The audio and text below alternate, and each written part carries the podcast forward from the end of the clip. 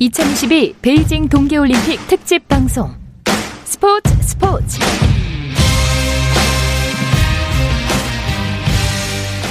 네, 올림픽 이야기가 있는 저녁 어떠신가요? 아나운서 박태원입니다. 네, 오늘 하루 올림픽 이슈들을 살펴보는 올림픽 타임라인으로 2022 베이징 동계올림픽 특집 방송 뜨거운 겨울 여기는 베이징입니다. 출발하겠습니다.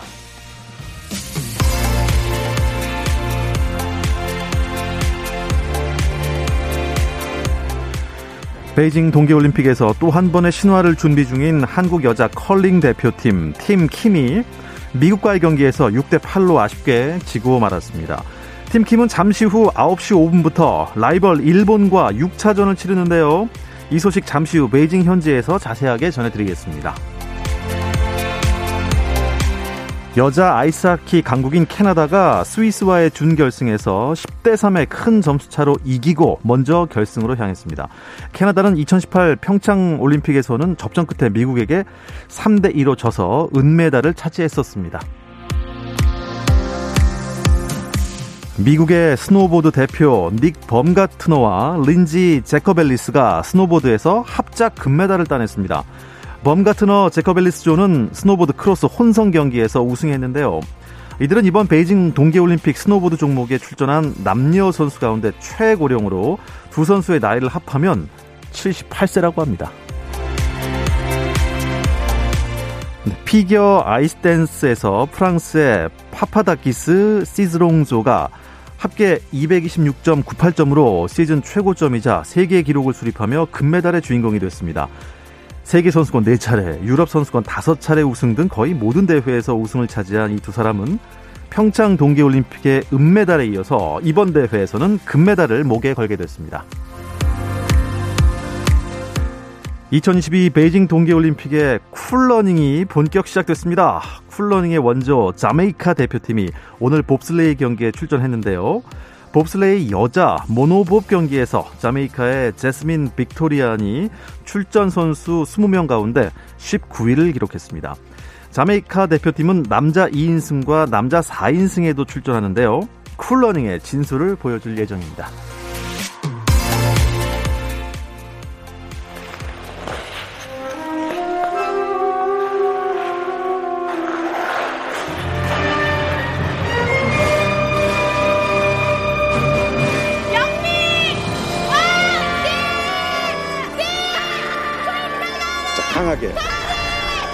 스윙하고 있습니다. 우리 국가대표 선수단의 값진 땀을 응원합니다. 2022 베이징 동계올림픽 특집 방송 뜨거운 겨울 여기는 베이징입니다.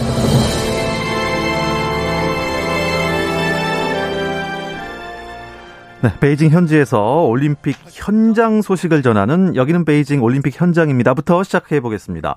KBS 라디오 유기성 PD 연결돼 있습니다. 안녕하세요. 네, 컬링 경기장에 나와 있는 유기성 PD입니다. 아, 지금 컬링 경기장에 나가 계시는 거군요. 예. 아, 우리 여자 컬링 팀이 정말 중요한 길목에서 일본을 만났습니다. 어, 굉장히 중요한 경기가 이제 잠시 후에 펼쳐질 예정입니다. 어, 우리 선수들 오늘은 이제 A, B, C, D 이렇게 네 개의 시트 중에서 C 시트에서 경기를 벌이는데요. 네. 지금은 경기에 앞서서 먼저 일본 선수들이 시트 아이스 위에서 연습을 하고 있고요. 잠시 후에 우리 선수들도 연습을 할 걸로 보입니다. 경기장에 김은정 선수가 먼저 우리 선수들의 부른 모두를 다 챙겨서 들고 나오는 모습 볼 수 있었고요.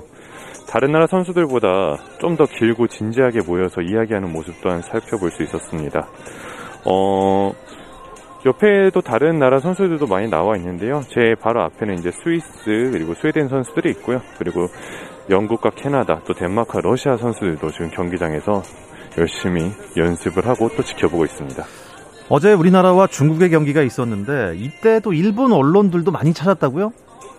네 맞습니다. 아무래도 한국과 일본의 대결, 예, 관심을 끊을 수밖에 없는 그런 경기인데요. 우리가 이제 어제 중국과 연장 접전 끝에 패했잖아요. 그때 당시에 이제 일본 기자들이 현장에 꽤 많이 와 있었습니다. 저한테도 이제 일본 기자들이 한국에서 왔냐고 이번 올림픽에서 일본 경기력은 어떤 것 같냐고 이렇게 물어보기도 했는데 그만큼 한일전에 대한 관심이 높은 것 같고요. 아무래도 그 중심에는 스킵 대결이 있는 것 같습니다. 우리 김은정 선수와 또 아마 익숙하실 거예요. 얼굴이 후지사와 사츠키 선수 이번에도 다시 한번 만납니다. 평창 대회 이후에 평창 올림픽 이후에 다시 4년 만에 만나는데 어, 평창 때 기억을 되살려 보면요. 우리가 예선에서 유일하게 패배했던 경기가 일본전이었는데 준결승에서 엄청난 역전극을 펼치는 정말 좋은 기억을 가지고 있죠. 그래서 오늘 그 기억이 이곳에서도 재현됐으면 하는 바람입니다. 예. 자, 이제 예선전이 쭉 치러지고 있는데 오늘 오전에도 경기가 있었는데 미국에게 패, 아쉽게 패했습니다. 네, 오전 경기는 너무 아쉬웠습니다. 많이 보셨고 또 이제 결과도 아시겠지만 경기 자체는 굉장히 좀 스코어 면에서는 치열했어요. 하지만 경기를 좀 더 따져보면 이제 미국은 거의 실수가 없었고 미스샷이 없었는데 그에 반해서 우리 선수들은 조금 긴장한 탓인지 아니면 어제 연장 접전의 탓인지 예, 조금 미스샷이 평소보다 많았거든요. 오늘은 오늘 근데 경기가 펼쳐진 이 C 시트 어제 중국과 경기를 펼쳤던 그 시트라서 어제 한번 겪어봤던 경기장이라고 할 수 있거든요. 그래서 그런 면에서는 조금 더 유리할 수 있지 않을까 음. 기대를 해봅니다. 저도 중계를 쭉 봤는데요. 어, 이 얼음 상황이 조금 변했다, 좀 달랐다 이런 해설이 많더라고요. 어떻습니까, 얼음이요? 네, 맞습니다. 빙질에 관한 얘기는 대회 초반부터 굉장히 많이 나오고 있어요. 뭐, 기사 제목만 보면 수영장을 얼려서 컬링 경기장을 만들었다, 뭐 이런 식으로도 나오는데, 뭐, 실제로 그렇게 만드는 건 당연히 불가능하고요. 그만큼 이번 빙 재질, 빙, 뭐라 그럴까요? 아이스, 아이스라고 많이 부르더라고요. 여기에 적응하기가 쉽지 않은 상황이라 이렇게 볼 수 있을 것 같고요. 한 가지 변수가 이제 오늘부터, 이제 현장에는 ice technician이라는 분이 계시는데, 네. 오늘부터 좀 스톤, 스톤이 좀 더 꺾일 수 있도록 조치를 취해야겠다고 공표를 했었습니다. 그러니까 조금 더 회전이 잘 되게 만든다는 거죠. 이거는 뭐 반대로 얘기를 하면은 앞으로 뻗어나가는 게 예전과는 좀 다르다, 좀 더 힘이 들어갈 수 있다, 이렇게 해석을 할 수 있거든요. 미세한 컨트롤이 굉장히 중요한 경기이기 때문에 변수가 될 것 같고요. 다만 이제 우리 선수들 오전에 경험을 해봤잖아요. 어떻게 바뀌었는지. 그러면서 예, 희망 섞인 전망을 좀 해봅니다. 예. 어, 지금 KBS 중계 화면으로도 2018년 일본에게 정말 기적의 역전승을 거둔 화면을 계속 보여주고 있는데요. 네. 잠시 후 일본과의 경기 결과가 굉장히 중요해졌습니다. 저 중국에도 패하고 미국에도 패했기 때문에요. 네, 맞습니다. 지금 이제 round robin 예선전 토너먼트가 지금 펼쳐지고 있는 건데요. 10개 팀이 한 번씩 다 붙어서 이제 4위까지 준결승전에 진출을 하게 되거든요. 네. 현재 1위가 스위스입니다. 5승 한 번도 진 적이 없고요. 이제 2위가 일본인데 4승 1패. 그 다음에 미국과 스웨덴이 아, 미국이 4승 2패로 3위. 그 다음에 스웨덴과 영국이 3승 2패로 공동 4위거든요. 그러니까 1위와 2위를 제외하고는 굉장히 좀 혼전 상황이라고 볼 수 있고 우리나라가 지금 2승 3패를 기록하고 있는데요. 순위 차이는 그렇게 크게 나지 않습니다. 공동 6위이기 때문에 오늘 경기를 잡- 만약에 잡는다면 3승 3패 충분히 4강으로 나아갈 수 있을 기회가 생길 것 같고요. 다만 이제 오늘 경기를 패한다면 남은 경기에서 전부 승리해야 되는 부담감이 아. 생길 수 있기 때문에 반드시 오늘 이겨줬으면 하는 바람입니다. 네, 아, 한국에서도 저희 목 놓아 응원하도록 하겠습니다. 최선을 다하고 뭐 결과에 승복하면 네. 되는 거니까요. 최선을 다해 주시기 바랍니다. 맞습니다. 예. 네. 아, 자 그리고 음 러시아의 카밀라 발리에바 하면은 뭐 이 신기록의 선수 저렇게 어린 선수가 어떻게 저런 점프를 하느냐 이 관심을 많이 가졌었는데 도핑 사실이 확인이 됐지 않습니까? 어떻게 개인전에 나가는 네, 겁니까? 맞습니다. 러시아의 까밀라 바- 발리베 선수 도핑 사실이 확인됐고 이제 스포츠 중재 재판소 CAS에서 어떻게 할 것인지 오늘 발표를 했는데요. 어, 출전은 합니다. 개인전 출전을 하게 됐고요. 잠정적인 출전 정지도 없을 거라고 밝혔습니다. 어, 원인, 이유는 일단 베이징 올림픽 기간 동안 양성 판결을 받은 것은 아니고, 그게 이제 작년 12월에 있었던 결과라는 점. 또 이제 그 12월 결과가 굉장히 늦게 발표가 됐지만, 때 늦은 통보는 선수의 책임이라고 할 수 없다. 그러니까 선수가 법적인 조치를 키- 조- 취할 기간이 굉장히 이제 부족했다는 판단이었고요. 그런 면에서 이제 우리가 법조문에서 많이 볼 수 있는 건데 올림픽 경기에서 이 선수가 경쟁하는 것을 막는 것은 그에게 회복할 수 없는 피해를 유발한다. 뭐 이런 판단이었습니다. 음, 그래서 결국에는 이제 카밀라 발리에바 선수가 정상적으로 출전을 하게 된다는 뜻이죠. 예, 뭐 정리를 해보면 아, 도핑 테스트는 12월에 있었고 지금은 이제 2월도 많이 지난 상황이기 때문에 그 사이에 기간이 네. 있었다. 그리고 네. 빨리 알려주지 않았기 때문에 대처할 시간도 없었다. 아, 맞습니다. 그리고 게다가 또 이 16세 미만이라는 것도 좀 적용되지 않았습니까? 네, 16세 미만이라서 어떤 조치를 취하기가 좀 굉장히 애매하다는 식으로 답변을 했거든요. 네. 그러니까 딱 법이 정해져 있지 않다. 그러니까 원래는 당연히 이제 미성년자는 우리가 지켜줘야 될 대상으로 생각을 하고 스포츠에서 당연히 이루어져야 되는 원칙이라고 생각을 하거든요. 그런 면에서 그거에 대해서 이제 세세한 규정까지는 없지 않았나라는 음, 생각이 듭니다. 뭐 다른 선수들 반응은 어떻습니까?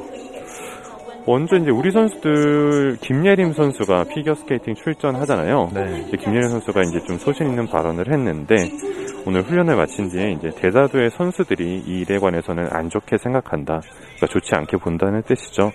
또 김예림 선수가 미국 선수와 얘기를 나눴는데 이것은 공정하지 않다 이렇게 음. 이야기를 했었고요. 피겨 퀸 김연아 선수도 SNS 이번 사태에 대해서 입장을 밝혔습니다. 어, 짤막하게 문장을 남겼는데 이제 도, 영문으로 남겼지만 제가 해석을 하자면 도핑을 한 선수는 경기에 참여할 수 없다. 뭐 혹은 경기에 나서면 안 된다. 원칙은 예외 없이 지켜져야 하고 음. 모든 선수들의 노력과 꿈은 모두 소중하다라는 본인의 의견을 밝혔습니다. 한편 카밀라 발리바 선수는 뭐 훈련은 제대로 소화했지만 취재진의 질문에는 끝내 대답하지 않고 황급하게 빠져나가는 모습을 볼 수 있었고요. 같은 선수단 소속의 트로소바나 세르바코바도 아무 대답 없이 빠르게 네. 경기 취재진을 지나가는 모습 볼 수 있었습니다. 네. 시기가 뭐 두 달이 훌쩍 지난 전이라고 한들 금지 약물이 네. 일단 뭐 검출이 됐다는 것만은 정확한 사실인 것 같습니다. 네, 오늘 소식은 여기까지 듣겠습니다. 유성 PD 고맙습니다. 네, 고맙습니다. 네, 여기는 베이징 올림픽 현장입니다. 지금까지 베이징에서 유기성 PD였습니다.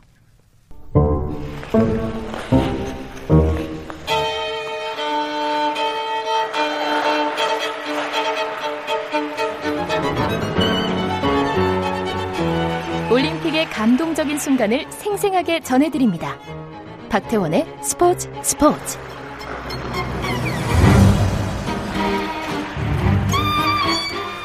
네, 올림픽 이야기를 안주 삼아 즐기는 올림픽 한 잔 시작해 보도록 하겠습니다. 문화일보 오해원 기자와 함께합니다. 오해원 기자 안녕하세요. 네, 안녕하세요. 네, 어, 오늘 처음 오해원 기자 목소리를 듣는 청취자분들을 위해서 일단 남성분이시고요. 네, 네, 그리고 아무런 오해도 없으시다는 거, 예. 여기까지 하겠습니다. 네. 아, 일단 저, 저희가 이제 컬링이 아직까지는 성적이 그렇게 좋은 성적은 아니에요. 물론 뭐 공동 6위긴 하지만요. 네. 어, 오늘 반드시 잡아야 되는 경기죠. 그렇죠. 뭐 상대가 어, 물론 연패 중이기 때문에 연패를 끊어야 되는 이유도 있고 예. 또 상대가 일본입니다. 네. 뭐 일본에게는 가위바위보도 지지 말아야 된다라는 그런 속설이 있지 않습니까? 그렇기 때문에 꼭 우리 선수들 이겨줬으면 어, 좋겠습니다. 이겨줬으면 좋겠고요. 일단 2승 3패고 예 3승은 걷어줘야 어쨌든 4강, 4강으로 가야지 준결승도 갈 수 있으니까 말이죠. 맞습니다. 오늘 좋은 결과 기대해 보겠습니다. 아, 그리고 우리 선수단 오늘 또 어떤 일정이 있었죠? 네, 썰매 종목 중에 이제 봅슬레이가 가장 늦게 시작을 했는데 네. 어제부터 여자 1인승 모노봅 출발했습니다. 우리 선수 중에는 김유란 선수가 18위로 경기를 마쳤고요. 잠시 뒤인 9시 5분부터는 남자 2인승 경기가 시작됩니다. 원윤종 선수가 오랫동안 호흡을 맞췄던 서영호 선수의 부상으로 네. 김진수 선수와 경기에 나서고요. 서경진 선수와 김형근 선수도 출전합니다. 어, 봅슬레이도 1인승이 있었습니까? 이 1인승 모노법 같은 경우는 이번 대회부터 이제 처음 아~ 이제 종목이 돼서 예. 네, 시작을 했습니다. 저는 1인승 썰매하면 뭐 스켈레톤이랑 루지까지밖에 그렇죠, 없는 줄 알았는데 그렇죠. 이제는 뭐 봅슬레이도 어, 앉아서 타는 건가요? 그래서 이제 종목이 늘어나면서 이제 네. 보는 재미를 더하는 어. 그런 동계 올림픽이 됐다고 할 수 있겠습니다. 좋습니다. 그런데 지난번 스켈레톤에서도 윤성빈 선수 좀 정승우 선수 그렇고 많이 아쉬웠습니다만은 음, 4년 전보다 조금 성적이 안 나오는 이유가 뭘까요? 아무래도 어, 뭐 코로나19의 직격탄을 맞았다라고 보는 게 가장 일반적인 어, 시각일 것 같습니다. 코로나와 이 연관이 있습니까? 네, 아무래도 뭐 썰매 종목 실전 감각이 중요한데 예. 선수들이 좀 그런 부분에 있어서 좀 떨어졌다라고 볼 수 있는데 사실 그건 우리 선수들만의 문제는 아니고 모든 선수가 공통적으로 좀 겪고 있는 문제라고 할 수 있겠죠. 근데 저는 개인적으로는 어, 우리 선수들이 4년 전 평창에서 어, 정말 좋은 성적을 낼 수 있었던 비결 중에 하나는 익숙한 트랙이었다라고 아, 봅니다. 많이 타봤다 이거죠. 네, 예. 뭐 아무래도 썰매 종목은 누가 얼마나 더 많이 이 트랙을 경험하느냐가 음. 정말 중요한 무기라고 생각을 하는데요. 네. 우리 선수들은 이번 베이징 트랙이 조금 낯설다는 거죠. 음. 그래서 스타트 훈련 정말 열심히 최선을 다했지만 아, 아쉬운 경기력 문제를 결국 극복하지 못한 모습입니다. 봅슬레이도 마찬가지 아닐까요? 그 또 트랙을 많이 타봐야 되는 거 아니겠습니까? 네, 뭐 오늘 그리고 내일 이제 남자 2인승 경기가 열리는데 네. 사실 이 종목에는 독일의 프란치스코 프리드리히 팀이 정말로 원톱이라고 할 수 있겠습니다. 올 시즌 8번의 월드컵 중에 7차례 우승하면서 정말 절대 강자 어. 이 자리를 놓치지 않고 있는데요. 네. 그런데 2위부터는 경기 당일의 컨디션, 그다음에 누가 실수를 하지 않느냐 이 두 개가 변수로 적용을 했다는 거죠. 그러다 네. 보니까 순위가 매 경기 좀 바뀐 모습이 있었습니다. 어, 우리 선수들이 실수 없이 자기 실력을 잘 보여준다면 음, 정말 좋은 결과 낼 수도 있지 않을까 생각해 봅니다. 그러니까 어, 결론은 그 정말 위치 에너지와 뭐 얼마나 원심력을 잘 이용하느냐. 그렇죠. 예, 그건데 그 기술 그 노력. 아, 그게 또 원톱은 따로 있군요. 그렇죠. 아. 그래서 아무래도 뭐 가장 잘하는 선수가 있고 아. 그 뒤에 정말 치열한 순위 네. 경쟁을 하면서 그 치열한 순위 경쟁에 우리 선수들이 조금 어, 좋은 높은 순위 갔으면 하는 바람입니다. 음, 또 집중력을 좀 끌어올리시기 바랍니다. 그럼 한 톱 10 정도가 현실적인 목표, 목표 일까요? 그보다는 조금 더 아. 높이 볼 수 있지 않을까 어, 어, 생각해 봅니다. 최근에 컨디션이 좀 굉장히 좋았거든요. 아, 그 점에 좀 기대를 걸어볼 수 있을 어, 만합니다. 그러면 혹시 또 메달까지도 기대를 해보겠습니다. 자, 베이징 올림픽이 이제 반환점을 지난 것 같습니다. 11일이 지났죠. 네, 네. 후반기로 접어들고 있는데 우리 한국 선수단 중간 성적을 한번 짚어주시죠. 네, 현재까지 우리 선수단 금메달 1개, 또 은메달 3개, 동메달 1개 획득했습니다. 어, 황대현 선수가 남자 쇼트트랙 1500m에서 금메달을 획득했고요. 최민정 선수가 여자 1000m 은메달을 가져왔습니다. 또 쇼트트랙 여자 3000m 계주에서 우리 선수들이 값진 은메달을 수확했죠. 또 스피드 스케이팅에서는 차민규 선수가 남자 500m 은메달, 또 김민석 선수가 남자 1500m 동메달을 목에 걸었습니다. 어, 쇼트트랙에서는 초반에 좀 편파 판정이다 이런 논란들이 있었는데 그 위기를 딛고 선전을 해줬고요. 또 스피드 스케이팅도 우리 선수들이 기대에 부응해주면서 이 메달 레이스에 힘을 보탰습니다. 네. 아 뭐 누가 뭐 사회 관계망 서비스에 올린 글들 보면은 아, 쇼트트랙 경기 보기 전에 좀그 청심환이라고 해야 되나요? 신경 안정제. 안정제를 좀 먹어야지 볼 수 있겠다. 너무 떨리고. 그렇죠. 예, 조마조마하고 끝까지 이건 뭐 결과를 알 수 없으니까요. 맞습니다. 우리나라도 어제 계주에서 여자 3000m 계주에서 저는 사실 한 중간까지 보다가요. 하, 이거 눈을 감아야 되나?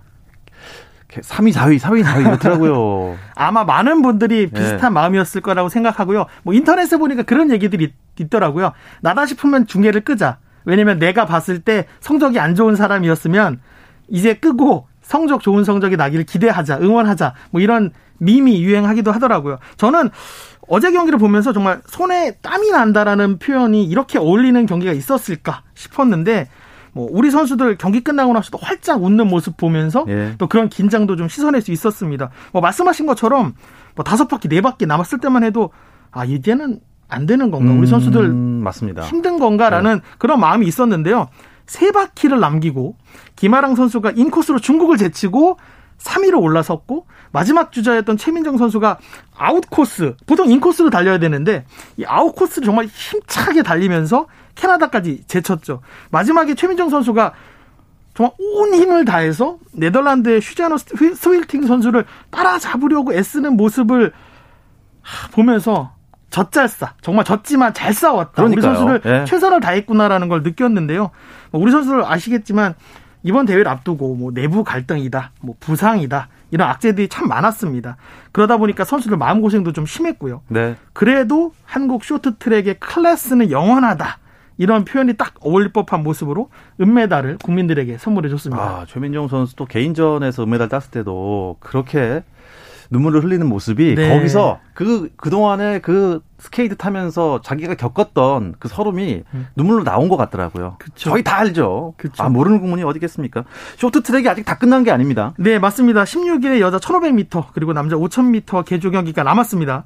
우리 청취자께서 우리 선수들이 정말 마지막까지 힘을 낼 수 있도록 더 응원을 해 주셔야 될 것 같습니다. 저는 말이죠. 저도 이제 열심히 관계망 서비스 SNS를 하는데 그 알고리즘이라는 게 그렇게 무섭더라고요. 아니 저는 곽윤기 선수 아, 네. 뒷모습이 계속 젠, 그, 예, 휴대전화에 뒷모습이 있어서 이게 뭔가. 그래서 저 빨리 지금 남자 개줄 보고 싶어요. 아, 저도 마찬가지라고 생각합니다. 곽윤기 선수 전 개인적으로 이번 대회에서 우리 선수들 중에 경기장 안에서나 밖에서나 아주 큰 화제를 모으는 선수라고 생각을 합니다. 맞습니다. 뭐 개회식 기수로 이 핑크색 머리를 휘날리면서 등장했을 때 그리고 어, 쇼트트랙 편판한 편파 판정 논란이 불거졌을 때 과감하게 쓴소리도 뱉는 모습, 또 후배들이 마음고생할 때 맏형으로서 보듬어주는 모습 정말 네. 멋졌는데요. 어, 곽윤기 선수는 정말 개성이 톡톡 튀는 선수입니다. 머리색만큼이나 평소에도 유쾌한 성격, 이 아주 대표팀 분위기 메이커를 하는 선수거든요. 네. 어, 지난 주말에도 말씀하셨던 그 자기 SNS에 네. 뒷선수 그쵸? 시점, 뒷선수 그쵸? 시점, 본인의 그 엉덩이를 보여주면서 그런 보여준... 계, 그러니까 계주할 때는 아니 뭐 쇼트트랙은 다 엉덩이를 볼 수밖에 그쵸, 없지 않습니까? 예, 자세, 앞 선수를 예, 따라가는 예, 거니까요. 근데 그 게시물 게시물을 저도 봤는데 아, 진짜 이 선수가 네. 올림픽을 즐기고 있구나. 그렇습니다. 어, 부담이 없이 정말 네. 즐기고 있구나. 그런 생각을 했습니다. 어떤 나라와 결승을 치르게 되나요? 네, 개주에서는 현재 우리나라, 그다음에 러시아 올림픽 위원회, 캐나다, 이탈리아, 중국까지 총 5개국이 결승에 진출을 했습니다. 예. 어, 지난 11일 열린 예선에서 우리가 기록이 가장 좋았거든요. 어, 우리 선수들이 시상대에 오르는 모습 기대해도 어, 좋을 것 아, 같습니다. 원래 결승에 다섯 팀이 올라갑니까? 네, 뭐 요번에 보면 대회가 약간 어드밴스 숫자들이 조금씩 예. 이렇게 좀 변동이 있는 것 같아요. 그러다 아. 보니까 뭐 좀 익숙치 않은 모습들이 좀 경기 중에도 나오는 것 같습니다. 같은 트랙을 돌지 않습니까? 그런데 다섯 개 팀이 그것도 개주다 보니까 한 나라에 네 명씩 굉장히 몸싸움도 치열할 아, 거고요. 또 넘어지지 않을까 걱정이 많습니다. 거기다 또 논란의 중심에 있던 중국도 결승에 올랐거든요. 네. 그래서 저는 뭐 이번 결승 개주에서는 아무런 논란 없이 깨끗한 경기로 우리 선수들이 좀 경기를 잘해줬으면 좋겠습니다. 올해 이제 남자 5,000m 개주를 끝내고 우리 곽윤기 음. 아주 대표 마티형님께서 이런 인터뷰를 또 해주셨으면 좋겠어요. 지난번 인터뷰도 재밌었어요. 보통 이제 응원해주신 국민 여러분께 감사드리고 하는데 아, 곽윤기 선수는 응원해주신 팬들께 감사드린다고. 뭐 국민 모든 국민이 팬인 거죠. 예. 네. 아, 그래서 약간 좀그 예능감도 있는 것 같아요. 음, 맞습니다. 어. 자 그리고 여자 1,500m 그 우리나라 대표 선수 중에 어떤 선수가 1,500m 제일 잘 뛰나요? 음, 일단 이 종목의 세계 기록은 2분 14초 354입니다. 네? 이 기록을 최민정 선수가 아, 가지고 있습니다. 최민정 선수. 그런데 이번 대회에서 앞서 말씀드렸던 그 네덜란드의 스윌팅 선수가 네. 아, 기세가 너무 좋습니다. 네. 대회 3관왕 도전을 하거든요. 이 종목에서 3, 세 번째 금메달 도전합니다. 이 종목 여자 1500m가 쇼트트랙 우리 여자 선수들 마지막 경기인데 네. 아, 우리 선수들이 세계 최강으로 평가를 받고 있으니까 이 스윌팅 선수의 이 3관왕 도전을 좀 저지해주면서 어, 마지막에 정말 환한 미소 귀국할 수 있었으면 좋겠습니다. 개인적으로 1500m 하면은 단거리입니까? 장거리입니까? 아, 저는 기본적으로는 1500은 장거리였다라고 그러니까 였다, 라고 봅니다. 왜냐면 예. 이 부담이 있어요. 부담이 있을 수밖에 없는 거리인데 근데 뭐 유럽 선수들이라든지 이렇게 좀 체력 체격 조건이 좋은 선수들이 경쟁력을 갖추다 보니까 네. 이 겨, 전통적인 경기 방식에서 벗어나고 변칙, 변수들이 발생하기 시작했다는 거죠. 그러다 보니까 저는 이제는 1500m도 꼭 장거리라고만은 볼수 없는 음. 종목이 됐다라고 생각을 합니다. 그러니까 1500m인데 시작부터 단거리처럼 뛰더라고요. 뭐 과거에 김동성 선수의 분노의 질주 네. 뭐 이런 모습이 이번 베이징 동계 올림픽 때 다시 재현되는 것도 뭐 가능한 일이라고 생각합니다. 네. 자, 그리고 쇼트트랙 말고 또 스피드 스케이팅 또 어, 굉장히 이렇게 많을 줄은 몰랐어요. 네, 뭐 우리 선수들 중에는 이제 차민규 선수, 그다음에 김민석 선수가 정말 멋진 결과를 내줬죠. 네. 사실 대회전만 해도 이 두 선수 메달 가능성이 높다라고 평가받지는 못했습니다. 솔직히 말하면요. 그런데 어 아무래도 이 스피드 스케이팅에서도 좀 이변들이 있다 보니까 우리 두 선수에게는 좀 긍정적으로 영향을 주지 음. 않았나라고 생각을 합니다. 음. 근데 이 종목도 약간의 판정 문제가 조금 있었던 것 같아요. 네, 차민규 선수가 출전했던 남자 500m였는데요.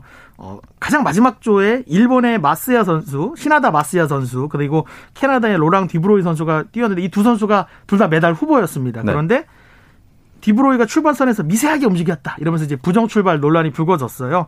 그러다 보니까 이 두 선수가 그 다음에는 좀 스타트가 좀 늦었고요. 그러다 보니 그러면서 디브로이가 4위, 네, 타츠야가 20위로 경기를 마쳤는데 뭐 그리고 나서 중국의 가오팅위 선수가 중국 선수로는 최초로 스피드 스케이팅 500m에서 금메달을 따다 보니까 네. 뭐 판정에 좀 문제가 있었던 게 아니냐 뭐 음. 뭐 이런 얘기들이 나왔습니다. 그리고 또 차민규 선수가 시상대 오르면서 이렇게 바닥을 손으로 쓰는 동작 때문에 중국 네티즌들에게 이 십자포화를 맞았는데 뭐 차민규 선수는 시상대는 내게 소중하고 값진 의미라서 경건한 마음으로 올라가려고 했던 거다. 뭐 존중한다는 의미였다. 또 이야기를 했거든요. 아무래도 차민규 선수의 이런 넓은 마음을 중국 네티즌들께서 아마 잘못 이해한 모습입니다. 아, 네, 뭐 정작 우리가 또 기대를 모았던 팀 추월 종목에서는 아, 준결승도 못 갔어요.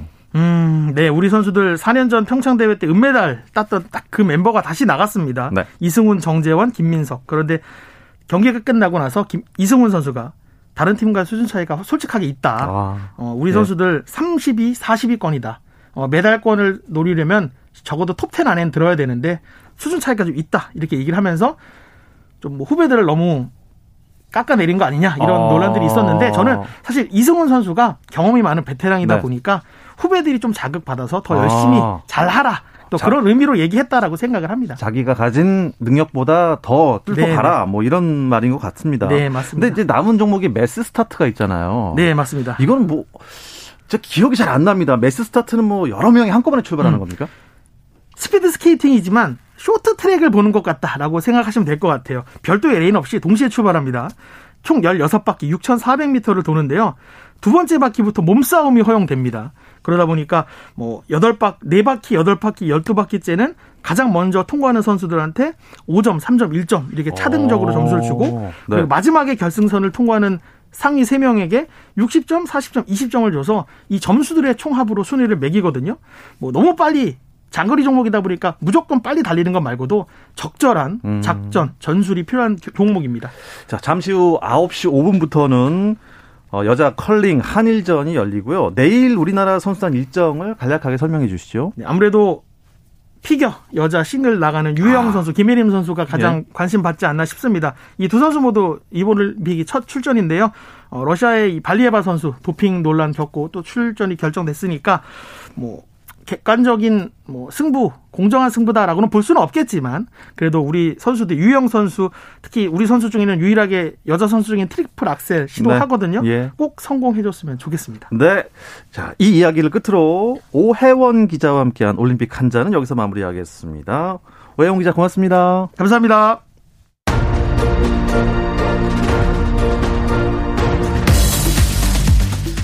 내일도 저녁 8시 30분에 어김없이 돌아옵니다. 아나운서 박태원이었습니다. 스포츠 스포츠